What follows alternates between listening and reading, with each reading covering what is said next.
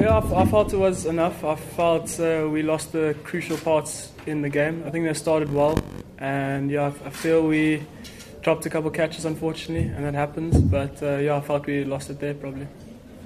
But yeah, I, I felt I felt they were like on a roll, so it's quite tough to stop. So I feel the only way to stop them was, was to take take wickets. So I think if we took our catches, I feel could have been different. But I, I felt the wicket played better at night. I felt it skidded on nicely. Um, but yeah, cricket.